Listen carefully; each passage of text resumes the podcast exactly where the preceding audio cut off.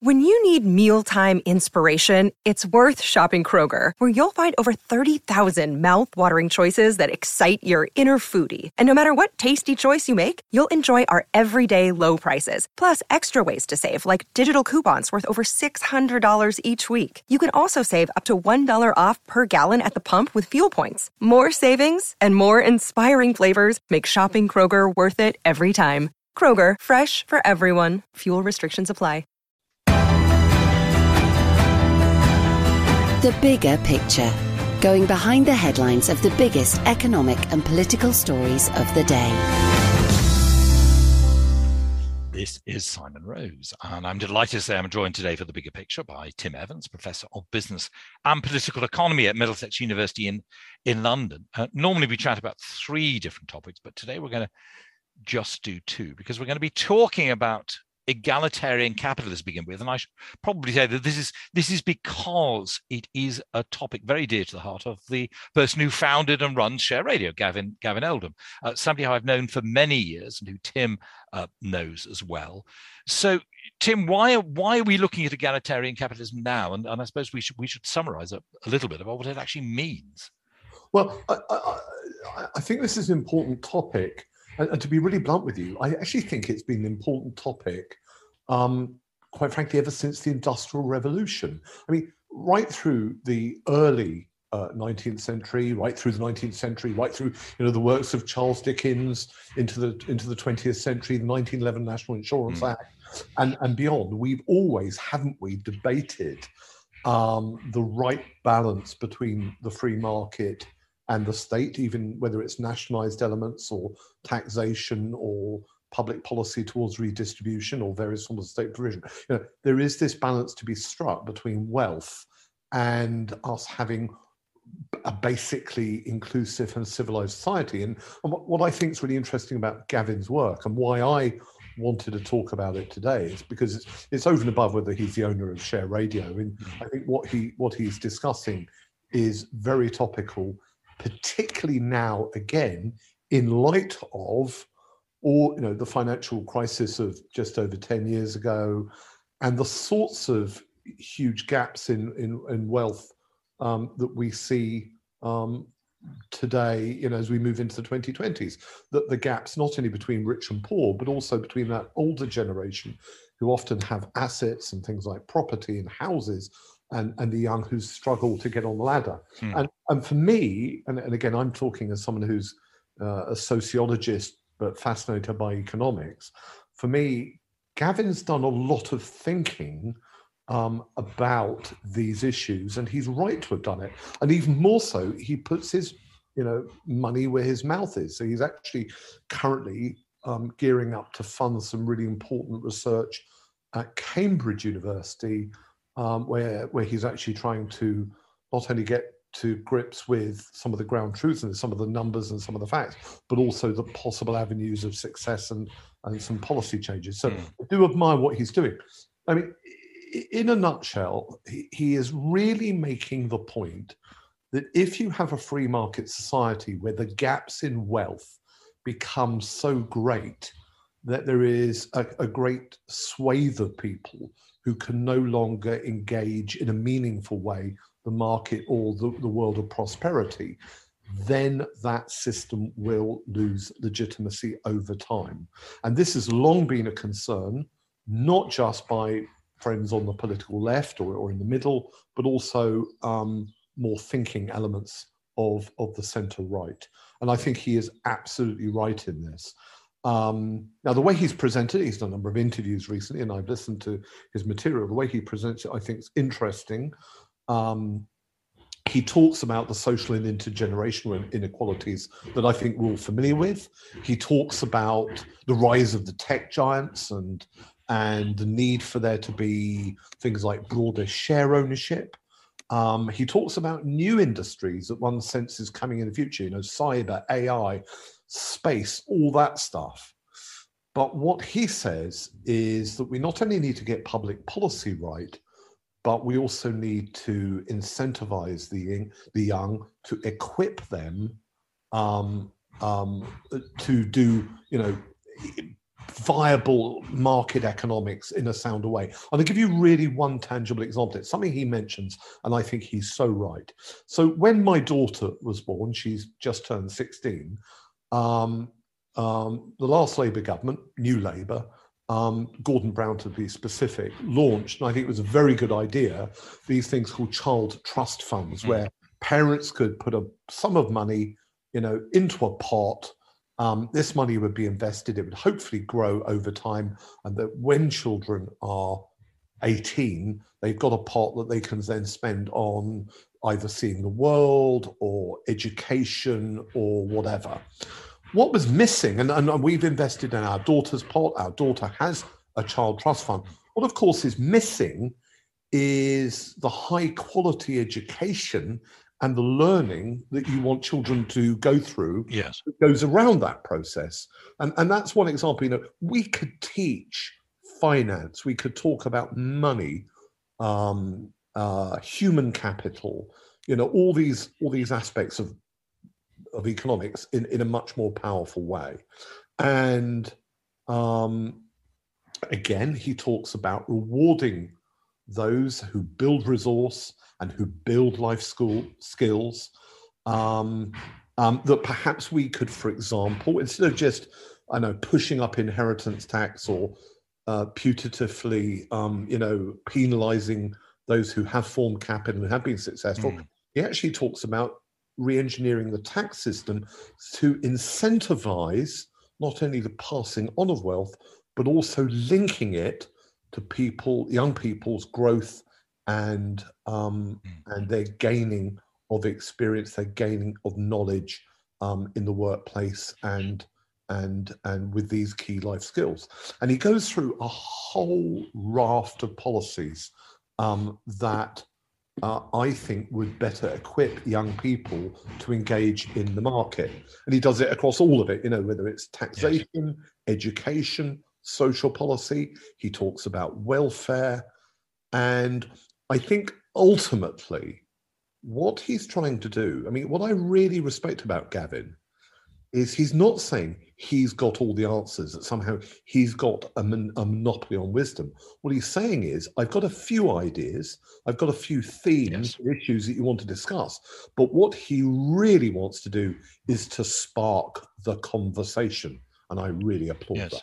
I mean, he's been trying to do it for quite a long time. I mean, essentially, what he, I, I think at the root of it, he wants people to have greater control over their financial lives and to have a stake in what he would see as being the proper form of capitalism rather than the crony mm-hmm. capitalism. I know we've discussed it at other times, but I have known Gavin a long time. He set up the possibly the first sort of new wave of private client stockbroking firms, Barclays Share, part of Barclays to begin with, and then set up the Share Centre. And, and behind that, which to some extent then coincided with the privatization program, there was this idea that, that by owning shares part of the equity in companies that we would we would get this degree of wider share ownership that would lead to um, more people having a stake in the stock market and in their futures and understanding that if you wanted to save for the future there wasn't just wasn't just a case of putting a, a, few bob away in a building society but was actually investing in the companies on which the,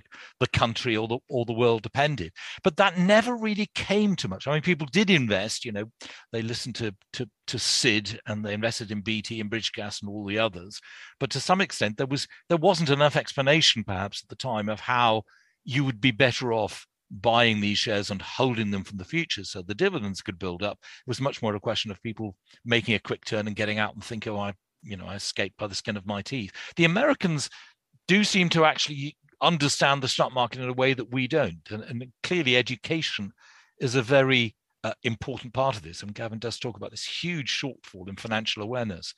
And in the interview we've both watched, I mean, he talks that while there's I believe, um, schemes now to introduce financial education to school, it's largely seems to be linked to maths, and it's not. It's a it, it's it's got to be a, a, you know a skill learnt for your entire life. It's nothing to do with maths. Just because he's, I think he said all they're really teaching is the importance of compound interest. Exactly. No, you're spot on, and and he's right. You know, he makes this plea, and, and it's I think it's spot on that we need to teach more and better financial education in schools and in universities. And I think he's absolutely right when he says there should be um, a financial GCSE.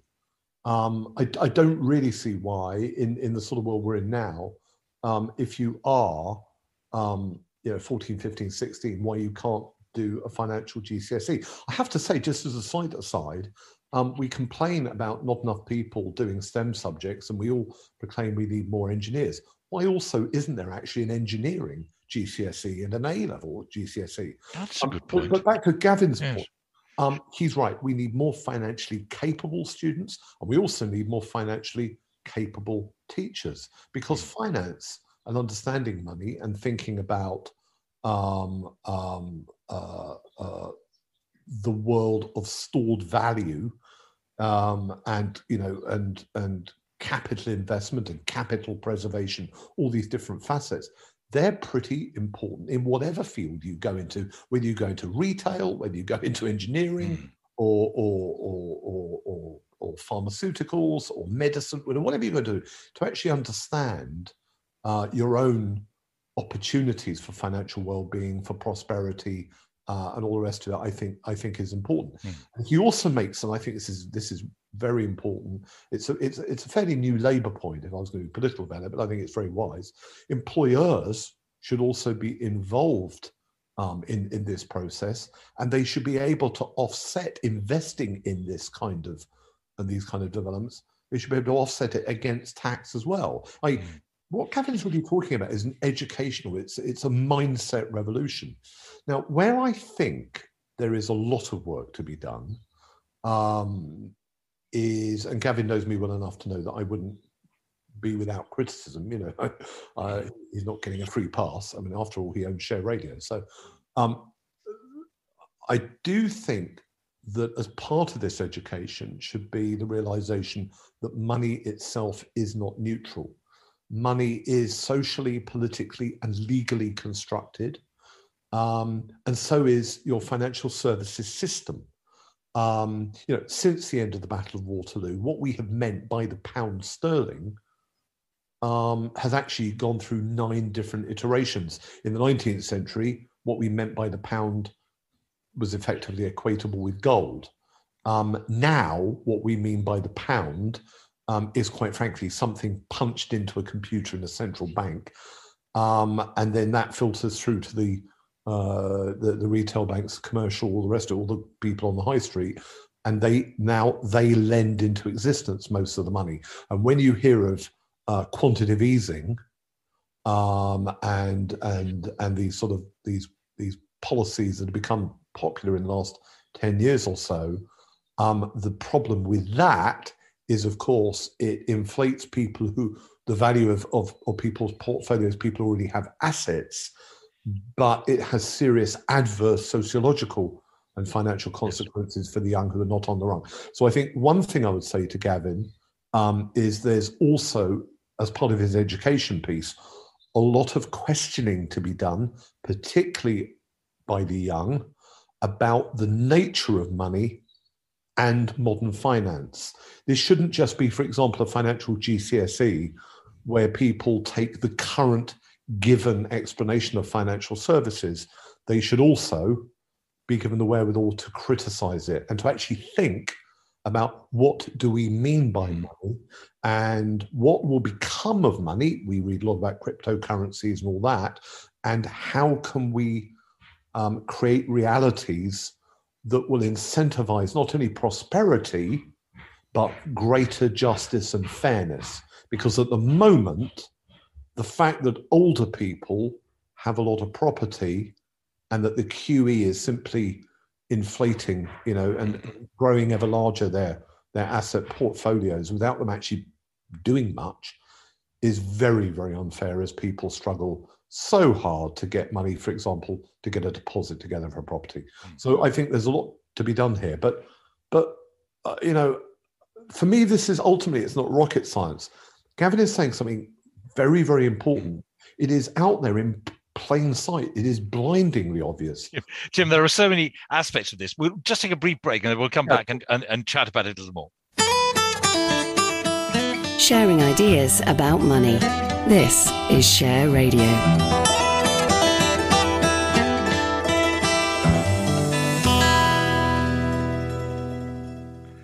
This is Simon Rose. You're listening to the bigger picture on Share Radio. We're having a conversation with Tim Evans, Professor of Business and Political Economy at Middlesex University, and we're discussing egalitarian um, uh, capitalism, um, a topic dear um, to the heart of Gavin Oldham, who um, indeed set up um, Share Radio, but he he's been talking about egalitarian capitalism for much longer than Share Radio has existed. Uh, one of Gavin's um, uh, main topics is this idea of disintermediation, uh, a word I I always struggle to find. I, I would love the, there to be a better word because it is so clumsy and you have to always ask what it means. But essentially, I think one of the problems is the fact that in order for most people to invest, you have to go through intermediaries. I mean, you you need banks for so much, you need investment companies for so much, and as a result, you know these these are all behemoths. Um, Gavin, I'm sure would actually love it if if uh, you know private shareholders still were were incredibly important on the register of all these big companies. But of course, you know, private investors have even less sway than they have ever had um, before.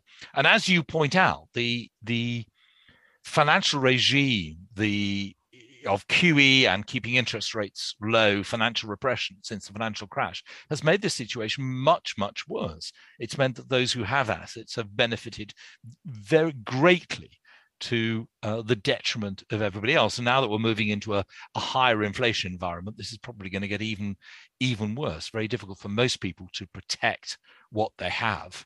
Um, we could talk uh, at length, perhaps, about crony capitalism. But financial education obviously incredibly important. I mean, Gavin's Gavin's idea, or one of the ideas he floated, as you mentioned earlier, he's not saying this is the way to do it. He's really saying well, these are a few ideas, and we need to have this discussion. It's terribly important. But his idea is intergenerational uh, rebalancing. He he feels that the big tech companies, which are using uh, immense amounts of data, which we're providing essentially for free because we use these companies, um, should issue equity shares in themselves, perhaps, in, in recognition of the data that we're using. That to some extent, he wants intergenerational rebalancing. He, I mean, one of the ideas he suggests is using inheritance tax to to pay for this, hypothecating um, um, the money. I'm not quite sure myself how you could ensure that the money that is rebalanced is used wisely and and invested sensibly without the financial education um, coming first. I mean, it, it, you know it's a massive topic, but in I don't know thirty or more years, we don't seem to have progressed very far. If anything, we've gone further backwards.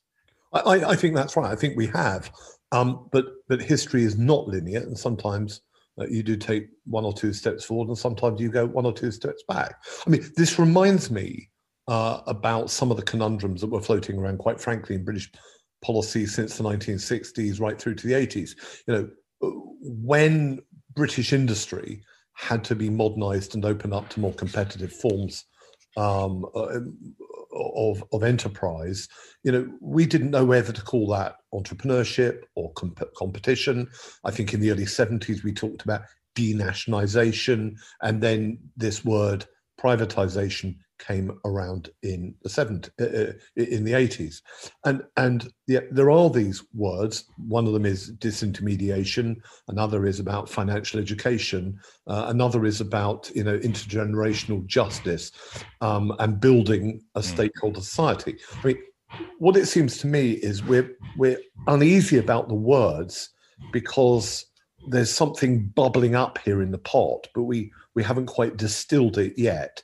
Um, for me, the really important thing about Gavin's thinking about the sort of body of knowledge or the bo- body of questions that he's asking is that he knows, I think we all know, there is something very wrong. Um, there are people with ridiculously large sums of money mm. um, without them having put huge amounts of effort into the formation of mm. that money. And there are other people who work incredibly hard, are actually very well qualified, very well educated, but are somehow, you know, almost grotesquely left behind. So the system um, for an awful lot of people, particularly young people, is somehow pitched against them in a way that it wasn't. I, I feel yes, Simon, when you and I, you know, were there. I mean, I liken this. You know, anyone now could get a first class degree in law, um, um, become British Prime Minister, be given quarter of a million by mum and dad, and they too would be, you know, they would do really well to buy a two bedroom flat in Kingston upon Thames. And, and that's if you become Prime Minister yes. and, and, all the rest of it. Um, when I say that, it, you know, you don't know whether to laugh or cry because it just paints the picture of just how ridiculously difficult it is now to get yes. Um, we, we've seen as well in the surge of support among young people for uh, Jeremy Corbyn relatively recently that you know if capitalism actually wants to survive it needs to actually understand this and to understand the increasing resentment which you and i would probably in a private conversation argue is more to do with crony capitalism free market capitalism yes, but capitalism nonetheless that unless it actually does unless this is sorted out yeah. then people will sway from essentially the capitalist system and go back to a more communist socialist system because they believe that it would be fairer. It doesn't matter how many history lessons you give to show that every socialist regime has always failed uh, and that capitalism is best. That argument will hold no sway if people well, actually think that life is unfair. Yeah, I, mean, I take a, take a slightly different view insofar right. as I, I basically think, I mean, the word capitalism, you know, was very much a word invented by Karl Marx. So I prefer to think about the free market. And I think the free market rests on two things property in and of the person. So I have the right to self ownership. I have the right to my to my own body, my own sexuality, whether I want to pierce my ears, you know, cut my hair in a certain way, dress in a certain way. That's up to me. And then there's also property of the person, which is I have some sort of basic right to um, to the product of my labor mm um, uh, you know, and, and the justly acquired fruits of my labour. Um, and if a society respects property and of the person, um, that's the foundations of human rights, and I think it's the foundation of some degree of autonomy and freedom from whatever power might be out there, mm. religious, secular, or otherwise. So, so far as what I've just said goes, I generally support a liberal, tolerant, free market society. But I don't have a problem with various forms of socialism. I don't have a problem with mutuals. I don't have a problem with, for example, cooperatives. Mm. Um, if you're a group of workers and you want to band together and you want to own a car factory, hmm. well, good luck to you. And if you well, we, we had many examples of employee employee ownership companies. Exactly. They seem to have gone. Most of them have gone by the wayside. And many of them. They, if a company gets taken over, then the system seems to fall to pieces. Sadly. Exactly. So, so uh, you know, I'm I'm I'm very nervous about sort of state-directed top-down socialism. Mm. Purely because I think central planning is not that sophisticated, leads to lots of adverse, uh, uh, you know, um, outcomes. But but within a broadly free society, where you have for-profit, not-for-profit, charity, mutuals, co-ops, uh, you know, my view is let a thousand flowers bloom. And what's really interesting about Gavin's work is I think he also senses that he doesn't believe in a one-shape, one-size-fits-all approach from any side, mm. be it the so-called free market capitalists or indeed the, the statists. Um, and what he's trying to do is to find the recipe, the sort of mixture, um, and the sort of policies and incentives that will allow people to make a lot of money if they come up with brilliant ideas and solutions and incentivize people who might want might and could do better you know but but do so within fairly sensible parameters what he doesn't want are some people who are so downtrodden despite their best efforts mm. that they're sleeping in doorways mm. um, they're excluded um, and while there are other billionaires simply sipping champagne the whole time. Or, or, or, or, flying off in their rockets. Which exactly. And, exactly. And, you know, off, to an off-planet banking system where no tax is paid at yeah. all and no is all mine. But as but, you said at the beginning, so absolutely fascinating um, topic. There are just so many threads. Um, perhaps one should encourage um, um, people to to look at this interview we both looked up, which is on the website. I don't know how to pronounce it. Zyen, which is Z Y E N com, and you'll find a conversation there with with uh, Gavin Oldham. Let us briefly pause for breath, though, Tim. Sharing ideas about money. This is Share Radio.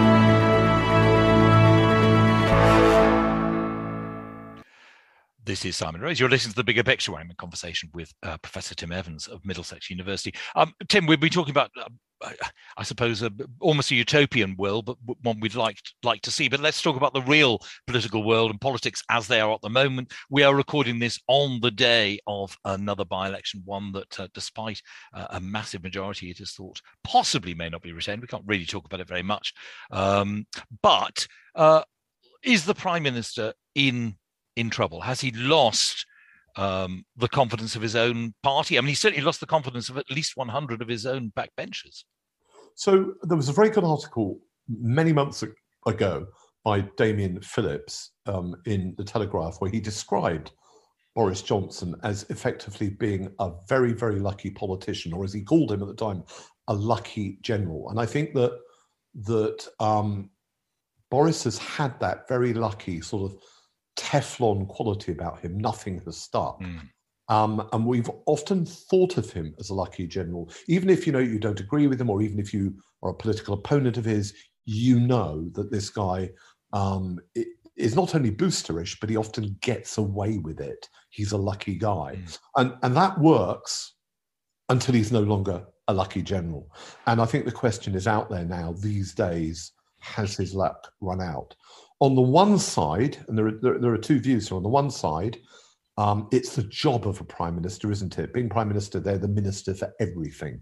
And it's their job almost to be unpopular midterm, even if there's a pandemic. You know, mm. um, how many times was uh, Tony Blair unpopular or Margaret Thatcher? But they came back at the poll on the big day and they won majority. So um, it's possible that even though 100 Tory MPs are pretty angry with him at the moment that he'll tough it out in some sort of Churchillian fashion and that and it will all come together and HS2 will advance and there'll be a rebalancing with the North and the Northern mm-hmm. powerhouse and the economy will pick up and treasury receipts will exceed expectations and more money will be pumped into the NHS and somehow Labour will flounder and there'll be a Tory majority.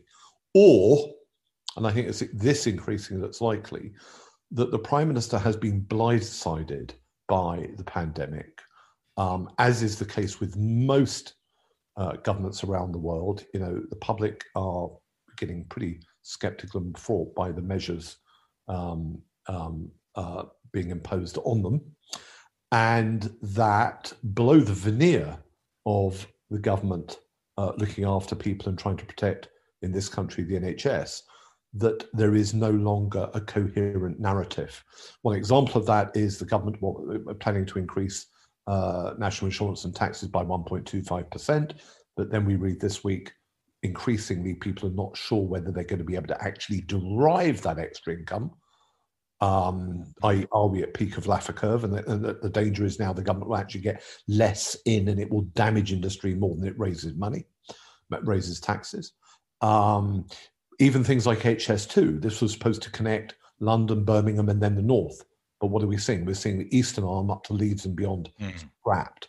Um, even down to things like smart motorways, which was a policy that was pushed through by this government. You know, now there are uh, concerns about the death rates on them and well, are they a good idea? Whether you look at the really big picture stuff or even the the the the, the micro detail of certain aspects of our road policy, there is this feeling that there is no longer a coherent, unified narrative, and that if you do look at the detail, things are going very wrong. And this, in turn, is reflected in the polls. There are now polls showing Labour 5, 8, 9% in the lead. And this is a very oh. recent thing, isn't it? Because Labour were yeah. actually massively behind the polls, even when six months ago or so we still felt many people felt the government wasn't necessarily behaving in a rational manner, but somehow didn't actually correspond then to an increase in Labour popularity. Absolutely, and you know there, there have been these photographs about Boris Johnson attending certain events at Number Ten last Christmas when we were all in lockdown and, and not necessarily with loved ones and all the rest of it. I think that's a, a, major contributory factor. But over and above all that, you know, what normally comes under the heading of scandal and, and all the problems that, that number 10 have experienced, there is this feeling that, that the wheels are coming off the policy bus in this government and that they don't have, um, you know, a particularly coherent or well placed mm-hmm. um, um, narrative. You know, you could have said three or four months ago, this is a very clever government. They have put their tanks all over the electoral battlefield, and it's very difficult for Labour to manoeuvre because the Tories had this sort of big tent approach. The Tories right wing and they're spanning to the centre left. Now, the Tories look as if their forces are scattered in disarray so broadly across yes. the battlefield, but that Labour looks like, or is starting to look like, a very moderate, sensible, middle of the road party. And Keir Starmer is starting to look, I think, you know, as no doubt he ages in his job and, and turns of a grayer, but he's starting to look like a, a safe pair of hands. And where six months ago or three months ago, people might have accused him of being a little bit boring uh, or, you know, a little bit, um, uh, you know, certainly not boosterish or loud or gregarious, that he was slightly boring, slightly stolid, played it too safe. Mm. All those qualities with which he was criticized a few months ago are now, I think, uh, becoming ever more attractive to the electorate. Mm. So it's a real turn of events. And whether Boris is going to be able to pull it off at an election a couple of years from now, whether he'll survive that long, I think is very questionable. Yes, I never thought I'd see a Labour chancellor suggesting to a Conservative chancellor that they actually cut income tax. It's, it's just extraordinary. Strange times we live in. Um, Tim, thank you very much. A fascinating uh, chat. Our last of the year, that we will have a, a best of the prof um, to keep you tight, keep you going over the the holidays. But for now, it just remains me to say thank you to uh, Tim Evans, Professor of Business and Political Economy at Middlesex University in London. The bigger picture going behind the headlines of the biggest economic and political stories of the day.